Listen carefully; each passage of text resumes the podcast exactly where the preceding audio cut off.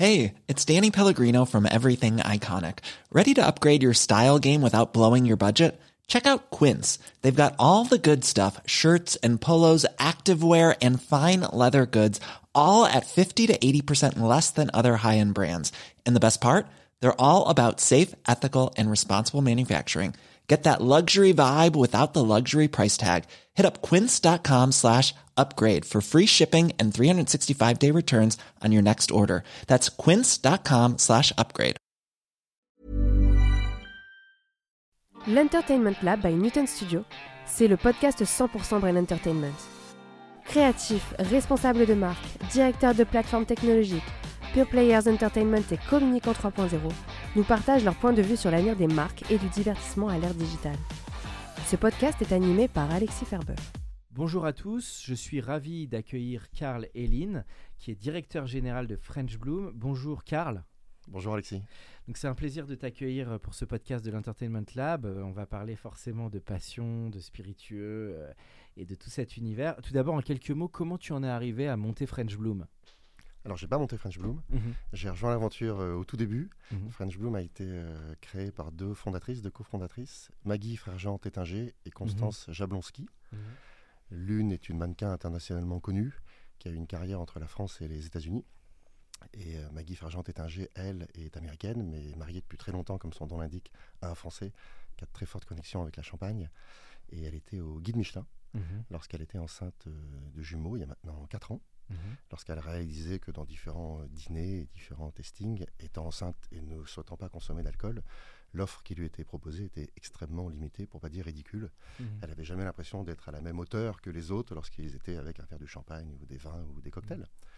Mmh. Et donc elle recroise Constance, avec qui euh, elle avait euh, vécu lorsqu'elle était à New York. Et elle lui fait part de cette création, du travail qu'on était en train c'était de faire. C'était à l'occasion de sa grossesse, en fait. C'était vraiment au moment, forcément, qui est spécifique, où on peut, peut boire d'alcool, quoi. Exactement. On choisit mmh. de ne pas boire d'alcool de plus en plus lorsqu'on est enceinte, et on se rend compte qu'on est exclu de la fête, mmh. parce qu'on a un verre de badois, très souvent, ou un jus d'orange, ou un thé. Enfin, une boisson qui n'est pas ad- adaptée à un moment de convivialité, que ce soit un dîner ou une soirée entre amis. Mmh. Et donc, euh, dès le départ, on a, on a planché pour faire un produit très qualitatif qui puisse permettre à tout le monde de célébrer au même moment. Je suis passé un peu vite sur la connexion, peut-être que dans le montage tu voudras le remettre, mais l'idée donc, c'est que Maggie était, euh, était enceinte de leurs jumeaux lorsqu'elle a commencé à travailler sur French Bloom et qu'elle recroise Constance, avec qui elle avait été mannequin il y a une quinzaine d'années. Bien sûr. Et Constance, lorsqu'elle lui raconte le projet sur lequel on était en train de travailler, réagit très fortement, puisqu'elle, en tant que, que mannequin, a ce, cette même difficulté à être dans des moments euh, de socialisation, de, de, de, de moments sociaux où elle ne souhaite pas consommer d'alcool mmh. et où elle est avec une boisson qui est inadaptée. Donc c'est intéressant, c'est vraiment de ce pain point, comme on dit, des deux, euh, des deux femmes que, qui, qui est né ce projet. Alors French Bloom, euh, aujourd'hui, donc finalement ça fait écho, comme tu le dis, à un besoin qui est fort aujourd'hui, bah, de pouvoir, euh, tu l'as dit, hein, consommer euh, ce type de boisson, mais sans, euh, euh, bah, sans alcool, dans des moments de convivialité. Et comment, donc, ça, s'est, comment ça s'est développé, ce projet French Bloom, finalement ? Alors la première chose que nous avons fait, c'est regarder ce qui existait. Mmh. Euh, et là on a vu qu'il y avait vraiment un, un gap dans le marché, puisqu'il y a très peu d'offres qualitatives qui peuvent, mmh. répondre, euh, qui peuvent répondre à cette demande. Ensuite, on s'est dit qu'on allait le faire nous-mêmes, en ne réalisant pas forcément à quel point c'était extrêmement difficile. Là, on était en quelle année vraiment quand ça attaque euh, fort, On est deux mille dix-neuf, euh, fin deux mille dix-neuf, début deux mille vingt. Donc quand même en plein Covid. Juste avant le Covid, Juste exactement. Avant, exactement okay. Et là, on a organisé euh, plein de testings, on est allé à la recherche des compétences de certaines personnes en désalcoolisation, mmh. et on a vu que c'était une industrie qui était, qui était au tout début, au début, auto-prémisse, et D'accord. surtout que l'offre existante était, était pas du tout au niveau de ce qu'on avait en tête. Ok, donc là tu vous êtes un peu en R et D pour se dire bah, quel style de produit on va amener sur le marché, et euh, donc ça, comment ça se fait ? C'est dans des caves, c'est des sommeliers, comment ça se, ça, c'est ce temps, comment il se crée finalement ? Alors on, on est complètement euh, dans des caves avec des sommeliers potentiellement, on est surtout aujourd'hui dans un process où on réalise que c'est en pleine explosion, mais que les techniques sont plus ou moins maîtrisées. D'accord. Et surtout qu'il n'y a pas de process établi.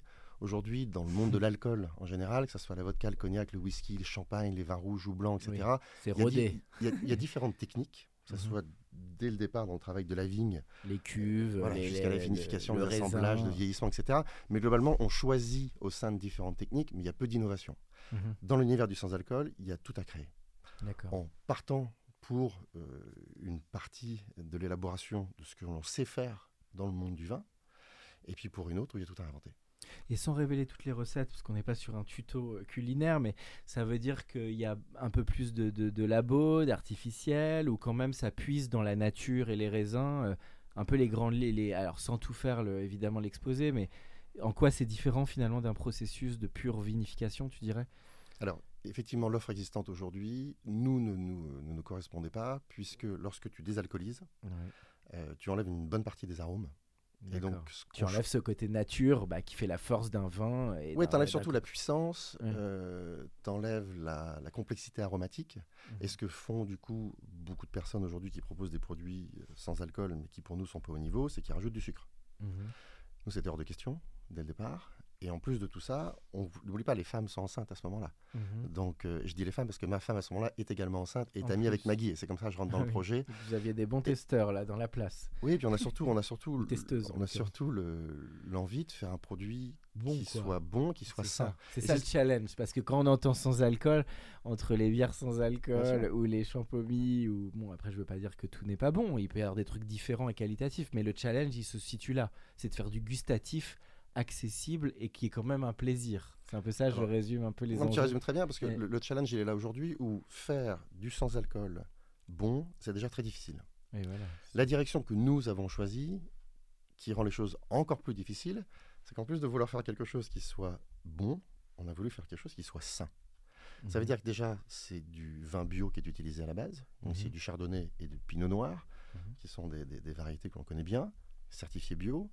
Mais en plus de ça, c'est un produit dans lequel on ne rajoute aucun sucre, qui est sans pesticides, qui est sans colorant, mmh. sans conservateur. C'est pétillant ou pas ? C'est pétillant, bien c'est, évidemment. Ça, on n'est pas très loin du goût du champagne. Alors l'objectif n'a jamais été de reproduire exactement le goût du champagne. Euh, Mais c'est plus quand même une référence qu'on doit avoir par rapport à d'autres vins qui existent, je dirais. C'est une référence. Disons qu'aujourd'hui, on a French Bloom Rosé qui va véritablement séduire les consommateurs de champagne. Et on a French Bloom Blanc qui va plutôt séduire ceux qui ne sont pas fans de champagne à la base, mais qui veulent quand même avoir un verre élégant et très bien fait. Ok. okay. Donc, alors, euh, juste, je vais aller justement sur le sujet de French Bloom. Donc, euh, alors, ce qu'il faut dire quand même en quelques mots, c'est que t'as, tu connais bien cet univers, parce qu'avant, tu as été chez Krug, tu as été dans des grandes maisons, euh, au plus au market, au, à l'e-commerce, dans pas mal de branches. Donc, tu connais un peu différentes facettes de mar- m- métier. Donc, tu es rentré en advisor au départ chez French Bloom, puis maintenant directeur général. Donc les enjeux, donc c'est assez audacieux, tu l'as dit en sous-jacent, parce que j'imagine il y a des grands players, il y a des grands groupes, il faut des moyens importants, et vous vous lancez un peu en mode start-upper là-dedans. Comment ça s'organise ? Ça a été quoi les grandes lignes finalement de développement euh... au-delà du produit ? Là on a fait le parti produit, mais après il y a le market et la commercialisation. Bien sûr. Alors nous, on a eu la chance de faire un lancement à la Grande Épicerie en octobre deux mille vingt et un, qui a été un succès assez incroyable, puisque c'est le, le, le deuxième. Plus, euh, le deuxième produit se lançant le plus rapidement après la vodka de B L V D, ah oui, B L V D que tu connais, mal. Qui s'appelle Le Filtre, exactement. Donc tout confondu, French Bloom, c'est le deuxième euh, lancement le plus successful. Et, et, et tout ça. Alors ils savaient qu'ils avaient une demande. C'est pour D'accord. ça que lorsqu'ils ont vu un jour un poste de Constance, ils ont tout de suite réagi. Et depuis ce lancement en octobre deux mille vingt et un, c'est une traînée de poudre. D'accord. Où en plus d'être rentré dans des établissements comme celui-ci, mais aussi au Lafayette Gourmet, au Drugstore Publiciste, Maison Pisson, donc toutes ces caves. Une belle distrib. Ex- exactement. On a aussi toute une distribution de lieux où on va consommer le produit, avec la majorité des palaces parisiens, pas mal. Mais aussi des restaurants plus branchés que, que tu connais forcément, comme le groupe Paris Society, MoMA, et cetera. Bravo, donc ça c'est un gros travail de distrib et de, d'être référencé. Mmh. Toujours sur combien de références produits ? Deux. Deux, en plus que deux. Le blanc et le rosé. C'est pas mal.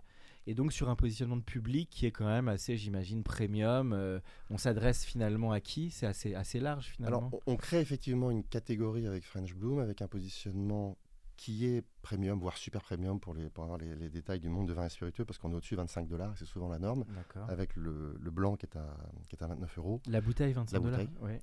Donc la bouteille de blanc est à vingt-neuf euros et la bouteille de rosé à, à trente-quatre euros. C'est un positionnement qui nous met juste en dessous le prix des premiers champagnes, okay. largement au-dessus des, offres, des autres offres euh, sans alcool. Mais c'est vu un la bon quali- pricing, c'est intelligent comme pricing, t'es à la fois bien, mais sans être trop haut. Euh, donc c'est... Ouais, et surtout, vu la qualité du jus qui est à l'intérieur, pour ouais. toutes les raisons dont on a déjà parlé tout à l'heure, ça pourrait coûter encore beaucoup plus cher, parce que D'accord. le travail qu'il y a à faire derrière, on, a, on fait d'abord un vin, mmh. donc on fait tout le travail de vinification euh, dit traditionnel, pour ensuite le désalcooliser, et pour ensuite après recréer, tu disais tout à l'heure, est-ce que c'est bourré de produits chimiques ? Nous, non, parce que justement on a choisi d'être bio, mais en plus d'être bio, d'être complètement naturel, donc tout ce qui est rajouté par la suite pour reconstruire ces profils aromatiques, ce ne sont que ce qu'on appelle les extraits dans le jargon, qui sont les arômes les plus naturels qui existent, qui viennent de fruits, de plantes, de racines, et cetera. Bon bah, super intéressant. Et ça veut dire que du coup, bah, la compétition, elle est à la fois par les vins existants et les champagnes existants et par des nouveaux players qui viendraient et qui viendraient créer. Mais ça a l'air d'être pas si simple d'aller sur votre terrain, j'ai l'impression, de créer Alors, des choses qualitatives. Les quatre ans, parce que maintenant ça fait quatre ouais. ans qu'on bosse ouais. en permanence en innovation, en recherche et développement. C'est vrai, c'est quatre ans d'avance par rapport à tous ces nouveaux players qui, qui arriveraient. Et surtout, il ne faut pas oublier, c'est que nous, à la base, on est du monde du champagne. Mmh. Euh, on connaît très bien le monde du vin, on connaît très bien le monde du champagne. Mmh. Et on a voulu, alors que les catégories sans alcool sont en expansion de manière très importante dans le monde entier. Mmh. Je pense aussi à la bière qui s'est énormément développée. Alors il y a la bière, mais il y a aussi les spiritueux, il mmh. y, y a aussi d'autres vins pétillants. Les sorts des spritz, il y a eu toutes ces tendances mmh. aussi ces dernières Exactement. Années. Hein. Donc il y a plein de produits qui existent aujourd'hui, qui viennent de Nouvelle-Zélande, d'Australie, d'Allemagne, d'Angleterre, de la West Coast, du Chili, et cetera. Et très peu en France. Donc la France D'accord. est complètement en retard sur la création de produits sans alcool. Okay. Je vais te donner un exemple tout de suite, tu vas comprendre. Il y a un retailer aujourd'hui, donc un caviste aux États-Unis, qui a monté une mini-chaîne qui s'appelle Boisson. Okay. Et allez voir en ligne, c'est assez intéressant parce qu'on découvre deux cent quatre-vingts marques. Mmh. que de produits sans alcool. Intéressant. Boisson. Boisson. C'est un Frenchie aussi ? Non, c'est un Américain, mais il a pris le, pré... il a pris le nom, euh, un, un nom français. Okay. Et, et aujourd'hui, ça te donne l'amplitude de, du développement du sans-alcool dans le monde entier, puisqu'on a ce, ce vrai changement sociétal. Et moi, personnellement, c'est la partie qui m'intéresse. En plus de la partie vinif et R et D, oui, c'est arriver. La partie qui me passionne le plus. Côté santé, quoi, tout simplement. Ouais, on... C'est que c'est quand même aussi meilleur pour la santé de ne pas boire d'alcool, quelque mais part. Tu réalises que c'est un plaisir que tu peux t'autoriser à certains moments, mais euh, ou arriver à un certain âge, ou parce que oui. t'es papa ou maman et que tu dors peu la nuit parce que t'as des enfants en bas âge, ou parce que c'est tu sûr. Fais du yoga, ou parce que tu médites, ou parce que pour tu conduis, parce que il y a cinquante mille raisons pour lesquelles tu n'es pas dans une des catégories où tu ne peux pas boire. Parce qu'il ne faut pas oublier ça. Nous, à la base, on pensait véritablement qu'on allait s'adresser aux femmes enceintes, aux mmh. musulmans, ceux qui sont allergiques, aux sobers, comme on dit en mmh. anglais, et cetera. Mais pas du ce, tout. Groupe, ça s'ouvre avec aussi les, global, les globaux qui veulent maintenant euh, bénéficier de ce Alors on, cette on, côté on, plus lifestyle et plus accessible finalement. Dans toutes les testings que l'on fait, ou puisqu'on vend en direct sur notre site euh, internet, ou même ce qu'on voit en connexion avec Instagram, et cetera, on pense qu'un bon quatre-vingt-cinq à quatre-vingt-dix pour cent aujourd'hui de nos clients sont... Enfin, je sais pas si tu consommes de l'alcool, moi j'en consomme encore et j'adore ça. Peu, mais je comprends tout ce que tu dis fait sens, c'est que ça devient une telle tendance de société que ça peut devenir quelque ouais. chose d'assez précurseur dans la commande de ce produit. Et donc j'imagine que la suite de l'histoire, c'est comment devenir une love brand. C'est un peu ça le sujet qui va se poser. Comment faire qu'on veut du French, French Bloom et qu'on commande dans le bar plutôt qu'un mojito. Un... Donc je sais pas comment tu vois ça aussi, parce que ça c'est pas, pas facile de, Alors, de, de, d'exister en marketing sur tout ça. Il y a deux choses, effectivement, le fait que l'on soit français mm-hmm. et que du coup à l'international, lorsqu'il y a d'autres produits, donc d'autres vins pétillants sans alcool qui sont proposés, le fait que l'on soit français nous connecte forcément au savoir-faire des vins pétillants français. Mm-hmm. Voilà. Avec la crédibilité du produit qui est derrière, avec la crédibilité des hommes qui sont derrière ce produit, on a tout de suite ce positionnement qui fait que je fais très attention. Crédible, ouais. Bien sûr, on est, on est très crédible. Et puis, maintenant, il faut, faut goûter. Tu vois, c'est aussi simple que ça. C'est que tu goûtes les dix quinze offres qui existent aujourd'hui à l'international. On a gagné quasiment tous les awards, et cetera. Donc, on, on est en termes de qualité de produit largement au-dessus. Bravo. Et en plus, effectivement, tu as raison, il y a une partie branding qui est, qui est importante. Et, et, et c'est là où nous, on a eu la très belle surprise de, de voir à quel point il y avait une demande en France. Mmh. Et aujourd'hui, donc, on, a, on, a, on a lancé fin deux mille vingt et un. deux mille vingt-deux, du coup, c'était notre première euh, année complète. Et la France est toujours loin devant les autres marchés, même si on se développe très fort en Angleterre, au Moyen-Orient, au Japon, en Australie et aux États-Unis, qui est notre marché stratégique, puisqu'il y a une petite longueur d'avance quant à la réflexion de se dire, je veux sortir trois, quatre, cinq, six fois par semaine, mais je ne veux pas forcément consommer d'alcool dans tous ces D'accord. instants-là. Au-delà de cette tendance du sans-alcool, comment tu vois, on va faire un mini tuto sur le, le, les, le, les tendances du marché du spiritueux. Je sais que ça a pas mal bougé depuis le Covid. C'est quoi les grandes tendances aujourd'hui sur euh, ce que tu vois du marché ? Je sais qu'il y a eu l'essor du rosé qui a été très fort. Qu'est-ce qui, euh, comment tu vois les, les, grandes, tra- les grandes trends finalement ? Alors les grandes trends aujourd'hui, c'est beaucoup plus vers la qualité. Ok. Que ce soit dans les vins tranquilles, donc les vins non effervescents, les vins effervescents, et même dans les spiritueux, il y, y a beaucoup de marques d'entrée de gamme et de moyenne de gamme qui calent. Alors qu'il n'y a jamais eu autant de demandes donc pour les éditions. Complètement. Okay. Complètement. Mmh. Et ça va avec cette idée de euh, je consomme moins d'alcool, mais lorsque je consomme un verre d'alcool ou une bouteille, je veux vraiment me faire plaisir et je prends un produit de qualité. Tu le vois à Bordeaux, par exemple, les, les, les grands crus n'ont aucun problème à se vendre, mmh. alors que les entrées de gamme à Bordeaux ont beaucoup de problèmes. Sur l'export, comment se situe la France par rapport actuellement ? Je sais que entre les trois dernières années n'ont pas été si simples pour tout le monde. c'est quoi la tendance sur l'export? Tu l'as parlé du Chili, tu as parlé des États-Unis. Sur les vins spiritueux ou sur, euh, sur le sans-alcool et French Bloom? Plutôt vins spiritueux pour les auditeurs qui comprennent un peu. Je sais que Calvin, qu'il y a une concurrence qui s'est un petit peu accrue aussi avec les vins californiens, avec le, le tu as parlé du Pérou. Alors, la concurrence s'est développée beaucoup aussi. Globalement, il y a de plus en plus de lieux dans le monde qui font des bons vins. Mmh. Voilà. Des rouges, des blancs, des rosés, euh, avec ou sans bulles. Mmh.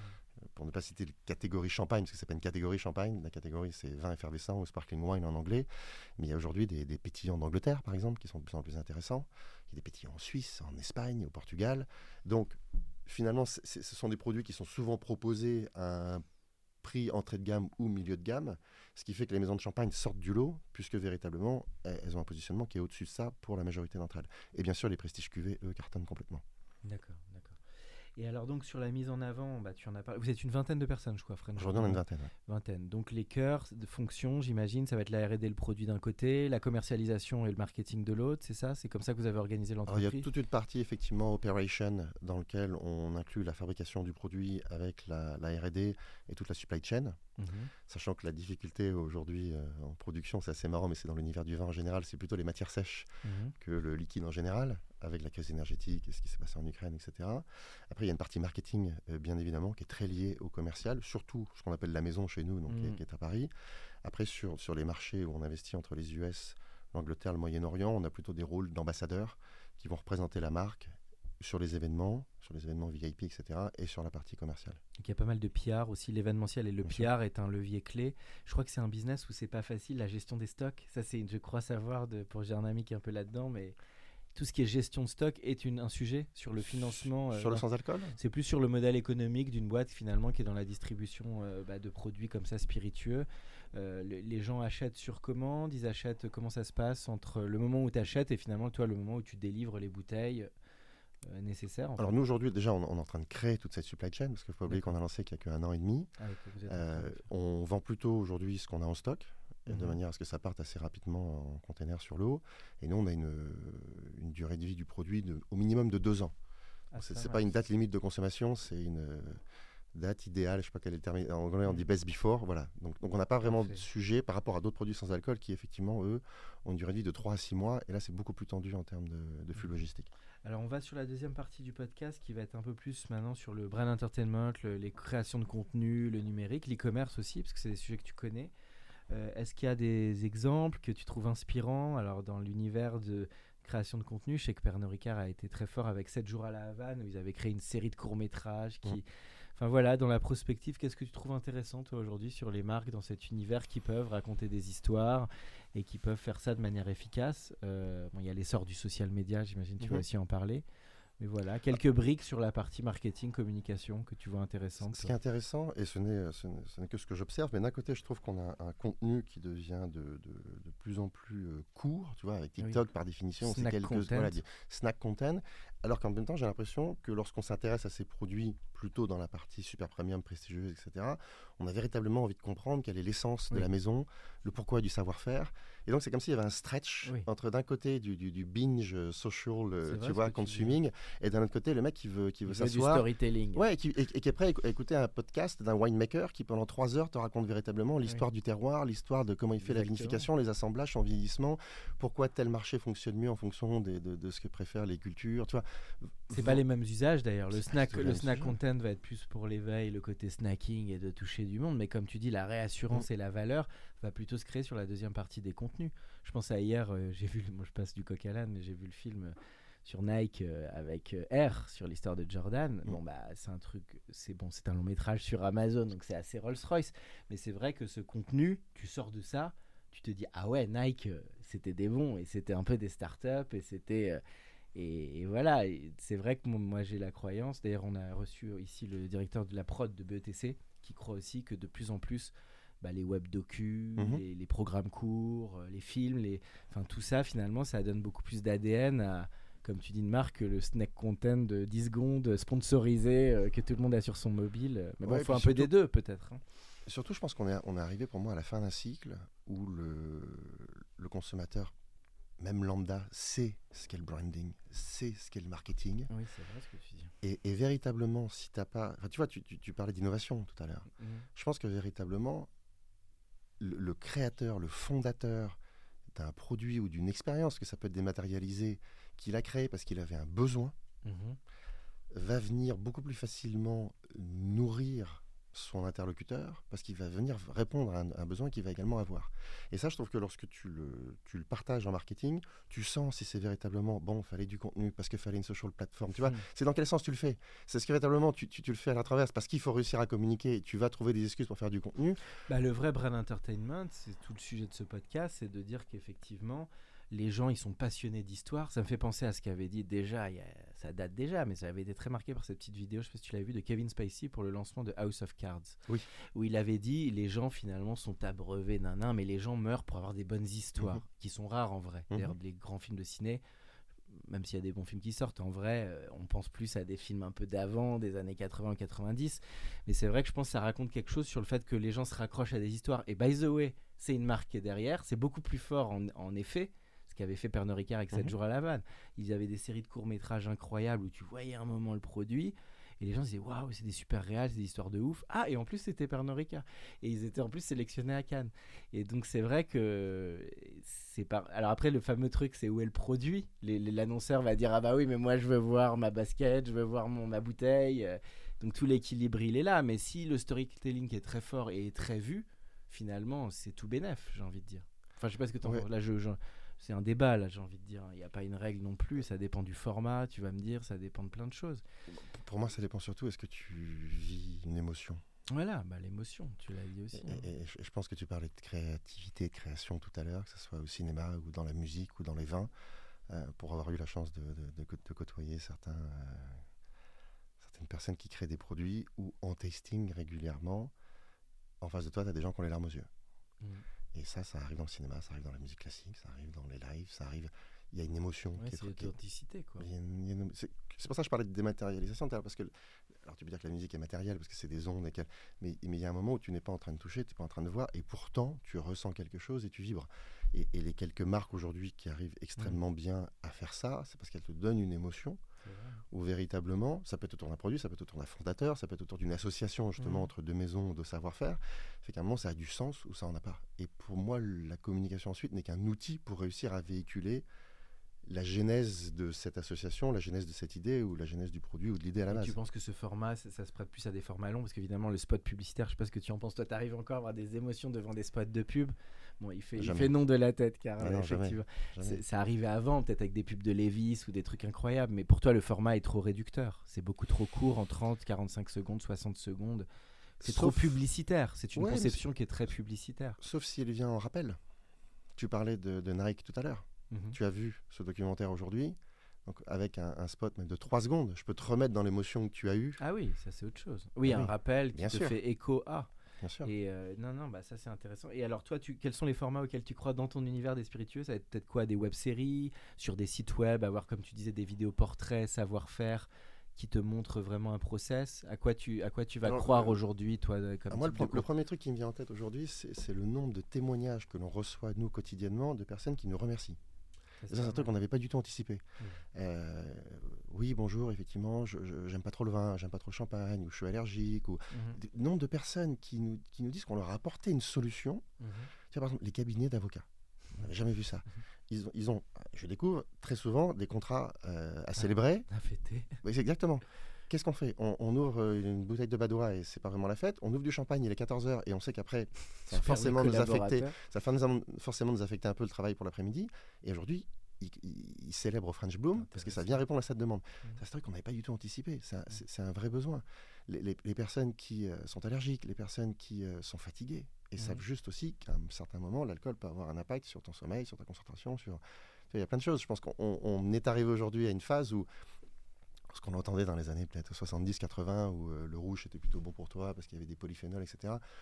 Aujourd'hui, la majorité des, des études montrent euh, plutôt que c'est à consommer avec modération, au sens très large du terme. Tu vois. Ah, intéressant ce que tu dis sur effectivement le, le, le, bah, t'es, ton public qui devient un co-créateur euh, finalement de, de la vibration de French Bloom, ouais, et puis la vie euh, des consommateurs. Le gap aujourd'hui, c'est que jusque-là, tu avais le choix entre prendre un, un, un verre d'un produit qui... peut être excellent, qui a, qui a une puissance aromatique, qui a une texture, et cetera. Ou autre chose qui n'avait pas l'inconvénient de l'alcool, mais qui n'était pas très intéressant. Nous, notre vision, c'est que dans dix, quinze, vingt ans, c'est pas le temps que ça va mettre, on va remettre par exemple le vin rouge au déjeuner. Mmh. Parce qu'il sera bon et sans alcool. Ce qui est rarement le cas aujourd'hui. Mais pour nos amis restaurateurs, aujourd'hui, ils servent quasiment plus de vin au déjeuner. C'est fini. Non, c'est intéressant de vous changer l'usage de quelque chose qui était un petit peu acquis. Maintenant, on va aller dans... Ça me fait penser toujours océan bleu, océan rouge. J'aime bien ça dans le monde des startups. Ah, je sais que t'es très startup, Oscar. Et on change le game. Euh, tout le monde était dans un océan rouge, c'est le cas de le dire. Et on crée un nouvel océan, l'océan bleu, sur des nouveaux usages de consommation euh, qui ne sont pas forcément antinomiques d'ailleurs. Du, pas du tout. Et, et, l'alcool, et, et, c'est du binôme, c'est du complémentaire en vrai. Et, tu vois, aujourd'hui, pour moi, c'est comme le fait qu'on est peut-être quatre ou cinq à, à, à un dîner. Il y a peut-être deux personnes qui vont avoir un repas végétarien. Mmh. Et ce n'est pas un sujet. On, on voit exactement, nous, cette même évolution où tu as un cocktail qui soit avec ou sans alcool, c'est pas un sujet. Tu as une bière qui soit avec ou sans alcool, c'est pas un sujet. Et c'est pareil pour, pour nous avec notre, notre French Bloom. Deux petites questions avant d'arriver à la dernière partie du podcast. Alors, je sais que tu as fait pas mal d'e-commerce mm-hmm. dans ta vie aussi d'avant. Euh, je voulais te parler de ces deux sujets pour toi. Ta vision e-commerce appliquée au monde du vin et du spiritueux, parce que je sais que c'est pas si simple. Souvent, ça passe par le point de vente et la distrib physique. Donc, il y, y a cette question. Et puis, l'essor de l'influence numérique aussi, avec tout ce qui est... Euh, content maker, influenceur, comment tu vois ces deux sujets clés euh, bah, par rapport à, ton, à votre secteur en fait? Alors, il y a deux univers. D'un côté, tu as les vins spiritueux, où la particularité, c'est que puisqu'il est question d'une distribution très souvent liée à des licences, mmh. dans la majorité des pays, les marques ne vendent pas en direct. Quand tu réfléchis, tu as à peu près tout ce qu'il y a dans cette pièce où tu peux l'acheter sur la marque point com, mais tu n'as jamais acheté ton champagne, ta vodka ou ton whisky sur la plateforme de... Tu, tu vas chez un distributeur, chez un retailer.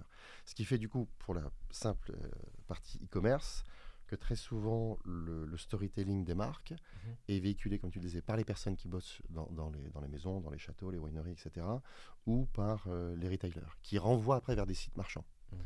Pour la partie sans alcool, nous, la particularité, c'est n'étant pas contraint par cette histoire de licence de distribution et de commercialisation. Oui, ça, c'est un gros plus. Bah, la fameuse plus. loi, euh, alors, la fameuse qu'on parle, dont on parle tout le en temps. France, qui, la loi E vingt, la loi ouais, E vingt, alors, euh, en France, la loi E vingt, c'est sur la communication vérit- voilà. véritablement. Mais ça, heureusement, vous échappez à ce truc-là. Comme vous êtes pas, il n'y a pas d'alcool, vous avez un avantage sur la communication, notamment euh, numérique, print, télé. Euh, vous êtes moins contraint, entre guillemets, que, que, que les autres. Alors, on n'est pas du tout contraint. Pas du tout. Euh, et, et même dans la distribution, parce qu'aujourd'hui... On, je ne sais pas de nom, mais on est, on est vendu par certains euh, concept stores mmh. qui à la base ne vendaient pas du tout euh, ni de vin et spiritueux. D'accord. Et euh, enfin, tu vois, on, aux États-Unis, on est, on est, on est, on est entre, enfin au Canada même, on est entre dans un Holt Renfrew qui est un distributeur de produits de luxe, on est entre Louboutin et Baby Dior.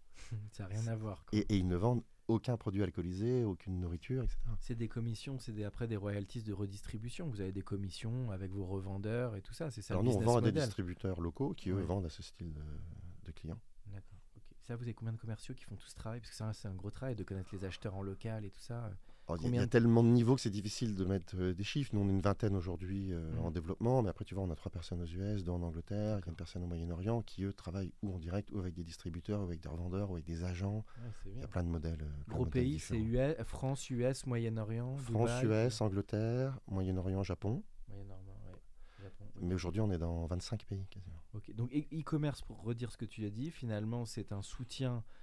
via une marketplace et tout, mais il y a quand même une redirection physique, c'est un peu le figital quoi. Il y a un peu à un moment, il faut retrouver euh, sur le point de vente local euh, bah, vos produits, donc c'est d'être euh, vous alliés aux distributeurs locaux. Ouais, mais y a, quand, comme on a cette flexibilité de ne pas être réglementé par l'alcool, on a vraiment tous les modèles. Donc on a le pur e-commerce avec euh, la livraison à la maison, mmh. on a le click and collect qui peut être via des partenaires euh, locaux qui sont parfois des revendeurs ou non. D'accord. Et puis finalement, comme tu le disais après, dans certains pays, on renvoie vers des plateformes Euh, local d'e-commerce où nous on n'a pas développé notre propre e-commerce, même si aujourd'hui en direct on, on livre à une vingtaine de pays en Europe, plus D'accord. les États-Unis. Là on est en train de lancer justement le Moyen-Orient et le Japon, donc on va arriver à la fin sur notre propre e-commerce à entre trente-cinq et trente-cinq pays dans le monde. D'accord. Donc un e-commerce ça représente combien de pourcents du revenu? C'est quoi, on entre dix et quinze pour cent à peu près. Mais c'est déjà bien pour, euh, sur notre vous, plateforme. Alors vous n'existez pas depuis... De... Et il a combien de visiteurs le site à peu près aujourd'hui? Je ne peux pas trop non. dire, mais en tout cas c'est déjà pas mal que vous déjà, déjà plus de vingt pour cent. Mmh. euh, Tu penses que c'est une part qui doit monter? Fatalement, elle doit monter, la part, ou pas forcément cette part d'e-commerce? Alors, je, je pense que notre évolution euh, est tellement rapide en business traditionnel que même si on évolue vite en e-commerce, on va rester à peu près dans du dix à quinze pour cent. D'accord. Parce qu'il y a tellement de gros distributeurs qui commencent à s'intéresser à nous, qui, eux, peuvent faire des volumes importants, Même si nous on explose en e-commerce, ça fera pas trente ou quarante pour cent. B deux B peut être un gros levier, ou c'est avant tout quand même du B deux C, tu dirais? Quand tu as parlé des avocats tout à l'heure, je te pose non, la question. B deux B. Le pro non, peut être une, un segment qui est moins traité euh, peut-être par les, les enseignes, j'imagine. C'est déjà très important. D'accord. Puisque justement, il y a cette idée aujourd'hui de... Alors, je fais très attention avec les gros mots, mais il y a presque un sujet d'exclusion lorsque tu arrives euh, dans un lieu, que ce soit un vernissage ou une soirée corporate, et que la proposition, ce soit euh, vin rouge, vin blanc, champagne ou verre d'eau. D'accord. Euh, ça envoie un message en disant si tu ne souhaites pas t'alcooliser, on ne te donne pas quelque chose qui est au même niveau. Et ça, aujourd'hui, il y a beaucoup... Là, vous avez un créneau à prendre. Ah, c'est énorme. Et, et aujourd'hui, si tu veux, on, on vend à beaucoup de marques de luxe, mmh. puisqu'ils recevaient jusque-là en proposant très souvent du champagne. Et lorsque tu voulais une option sans alcool, c'était un thé, un jus de tomate, quelque chose qui n'était pas adapté à un instant euh, festif. Vous allez être présent là, dans les grands festivals, les Cannes, les Venise et tout ça. Bien vous sûr. Arrivez ouais, à être là-dedans. Donc oui, après, ça veut dire des deals avec les événements, et il faut un peu être un peu partout, les hôtels, les palaces, dont on parlait tout à l'heure. Bien sûr. Mais pour la partie événementielle, des chiffres intéressants que j'ai découvert récemment en France, mmh. c'est qu'il y a de plus en plus justement d'événements euh, dits corporate qui refusent de servir d'alcool. D'accord. Tu vois, on bosse avec euh, la Bourse, le Palais Brongniart, comme il est connu, à, assez connu à Paris, et je crois que c'est quasiment euh, un événement sur deux corporate où il n'y a plus du tout d'alcool. C'est une tendance vraiment au fond. Donc on s'américanise un peu, les Français, tu penses? On va vers un petit côté euh, on devient plus consciencieux, à la on va New dire York City, je dirais. Non, on, on, pas, on va enlever les cigarettes. Mais... Oui, on devient, on se modère, on garde le, le peps des Français, mais on, on devient plus conscient des usages, de, bah, des, tu l'as dit, la santé aussi, tout simplement. Ouais, c'est ça. Quelle que soit l'approche, la raison pour laquelle à un moment tu te dis « je veux moins consommer d'alcool », c'est une vraie tendance de fond. Et je pense que c'est un peu ce qu'on a vécu sur la cigarette il y a quarante ans.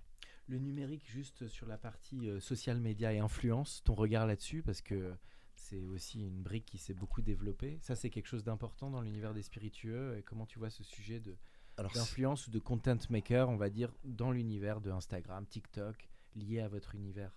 Alors, c'est très important pour plusieurs raisons. La première, c'est qu'on a un, un nombre de célébrités, et surtout mmh. aux États-Unis, qui se sont mis à lancer leur propre marque d'alcool mmh. depuis des années. Oui, tu penses à Brad Pitt avec Miraval. Et... Ah, mais il y en a cinquante aujourd'hui, ça, sur des, sur des marques sont, de champagne, ils, ils sur George Clooney. Avec la, oui, Clooney est allé sur, les marga, sur le, le tequila. Euh, pardon, tequila et, et mezcal. Effectivement, c'est vrai que toutes les stars d'Hollywood sont allées... Euh, j'ai vu que DiCaprio, il rentre sur l'histoire de champagne aussi.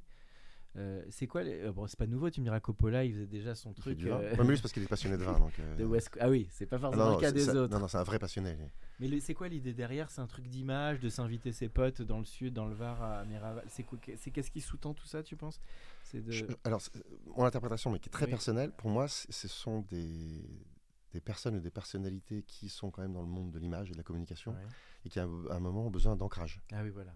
Et, et la vigne a, a tout de même ça, c'est que c'est quelque chose souvent qui t'inscrit dans une Pied durée. Oui, bien sûr, et puis dans une durée très longue.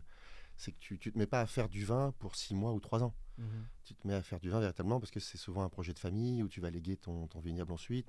Et, et donc je pense que cette notion, je n'ai pas envie de parler d'intemporalité, mais en tout cas de, de notion temporelle qui est beaucoup plus longue, aide à réancrer potentiellement quand tu es déjà allé... Euh, dans les étoiles pour parler D'accord. des stars, qui fait un peu des, d'ailleurs hein, le phénomène de prod des vins m'a toujours mmh. paru assez proche du, du phénomène des films avec les scénarios, les productions. Il y a un côté récolte aussi dans, ouais, le, dans le cinéma et les séries.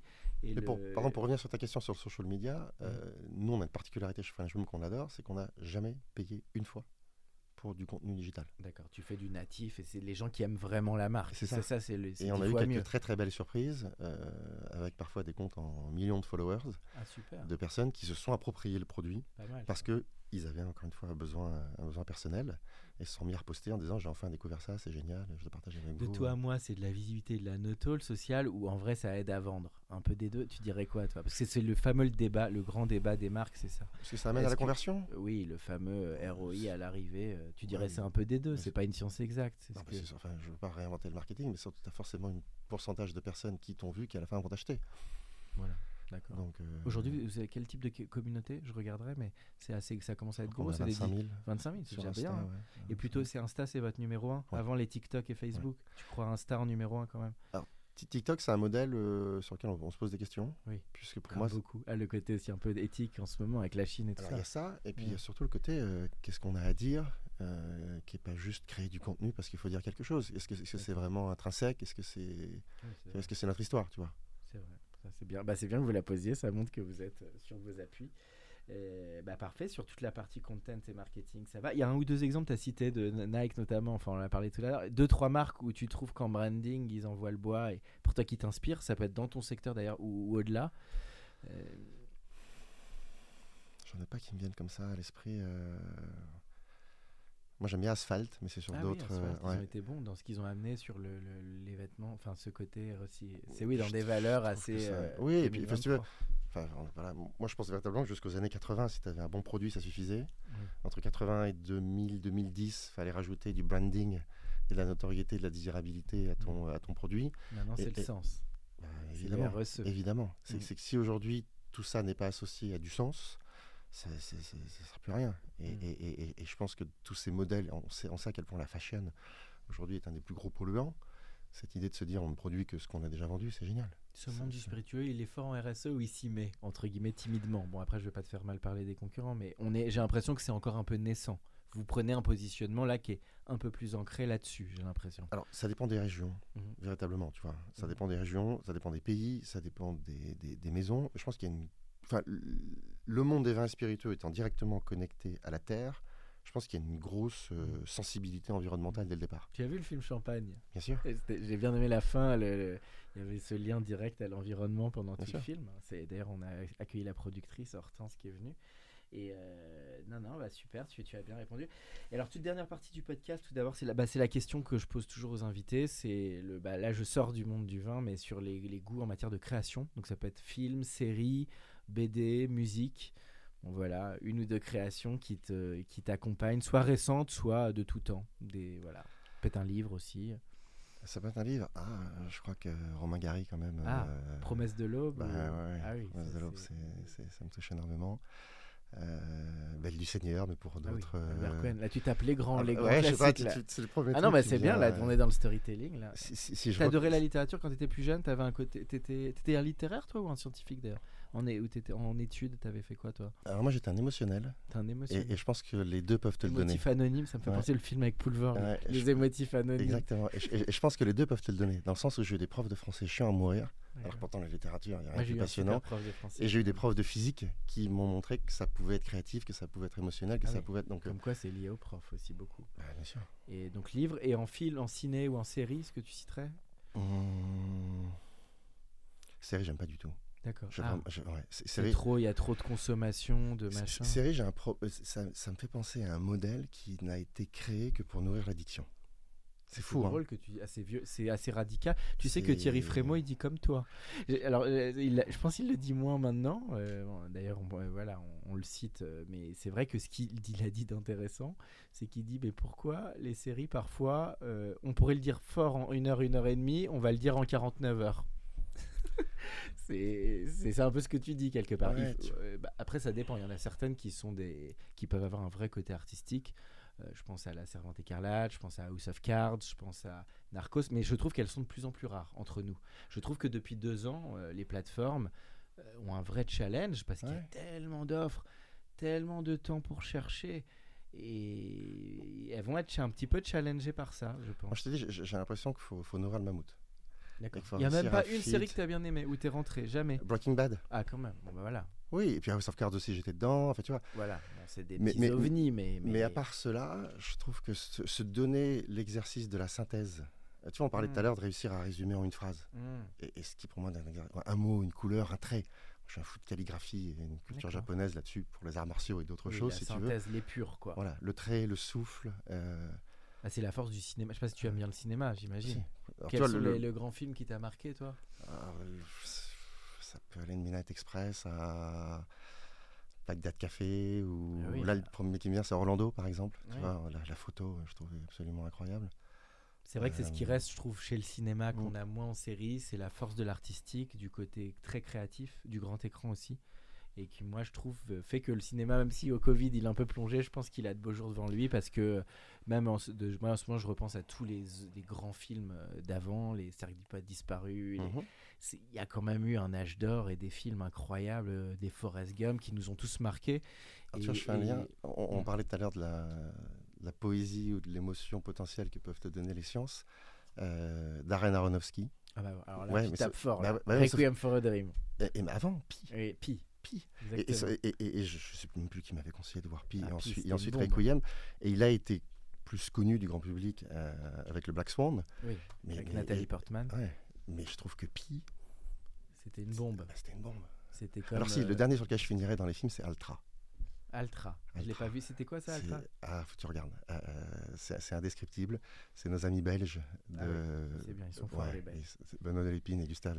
Et... C'est vrai que les petites pépites, comme tu dis, et souvent il y a des grands cinéastes qui ont fait des petites pépites. Je pense à Nolan aussi, Memento, qui est quand même un film, mm. même si on parle d'Inception, de tout ça. Et puis même les premiers Scorsese, quand on y pense, les Taxi Driver, c'était des films faits avec des bouts de chandelle, mais souvent qui ont été assez très coups de poing et très forts. Et euh, c'est Ou vrai que. L'acting dans Taxi Driver. Oui. Vois, c'est... C'est, euh, bah, Taxi Driver, c'est franchement un, un, un film incroyable. Bah écoute, et alors le, bah, la toute dernière post- question que je pose souvent, c'est le conseil que tu donnerais à un ou une jeune qui veut se lancer dans ce secteur des spiritueux. Alors on va dire soit dans une grande maison, soit en start-upper, un peu comme tu es en train de vivre, en entrepreneur on va dire.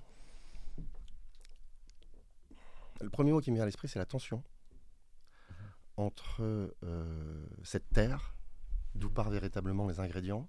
Et, et, et, et comme je te disais tout à l'heure, moi je suis originaire de Cognac, j'ai une partie de ma famille qui a des vignes à Cognac, et, et, et j'aime toujours me repluguer comme ça véritablement dans le mmh. produit, dans le côté très terrien, ce qui pour moi me donne la force d'aller stretcher en termes de créativité. Mmh. Et je pense que le conseil, pour revenir à ta question, ça serait de dire, comprenez véritablement d'où vous venez, qui vous êtes, ce qui est important pour vous, mmh. de manière à réussir à le transcender vers une créativité qui va venir véritablement bousculer. Pas mal. Ouais, pour venir véritablement bousculer les status quo, mais pas juste pour être créatif et pas juste pour faire un truc qui s'est pas fait, quelque chose qui a du sens. Mmh. Donc c'est vraiment cette, cette, cette tension, tu vois, entre, euh, je sais pas si c'est un peu pied, à, pied sur la terre et tête dans les étoiles, oui, mais il y a un petit peu de ça. J'aime bien cette phrase, pied sur terre, tête dans les étoiles, et de revenir finalement à la raison d'être mmh. et qui on est et pourquoi on fait les choses. Je crois que c'est un conseil d'ailleurs qu'on t'avait donné dans ta première vie, ouais, c'est, c'est côté c'est... raison d'être qui était fort dans une entreprise. Comprendre le pourquoi. Et euh... La chance de, de repositionner complètement Krug euh, grâce à la présidente dont je te parlais tout à l'heure, Maggie Henriquez, qui lorsqu'elle est arrivée nous a, pendant un an nous a dit pourquoi, pourquoi, pourquoi et, et, et tout le monde savait faire des, des grands champagnes chez Krug, mais peu de gens savaient notamment pourquoi, et c'est, il a fallu qu'on retourne dans l'histoire de la maison, et cetera pour comprendre, c'était fascinant. Bon bah, écoutez, tous les auditeurs, puisez dans vos racines pour aller encore plus loin dans les étoiles, comme a dit Carl. Merci beaucoup Carl, c'était un grand plaisir de t'avoir pour ce podcast. Merci Alexis. Pour ceux qui sont encore avec nous, merci de nous avoir écoutés. Pensez à aller mettre une note au podcast dans la section notes et avis sur Apple Podcasts. Cela nous ferait énormément plaisir et nous permettrait de continuer à faire grandir ce podcast consacré au Brain Entertainment. À bientôt pour un nouvel épisode.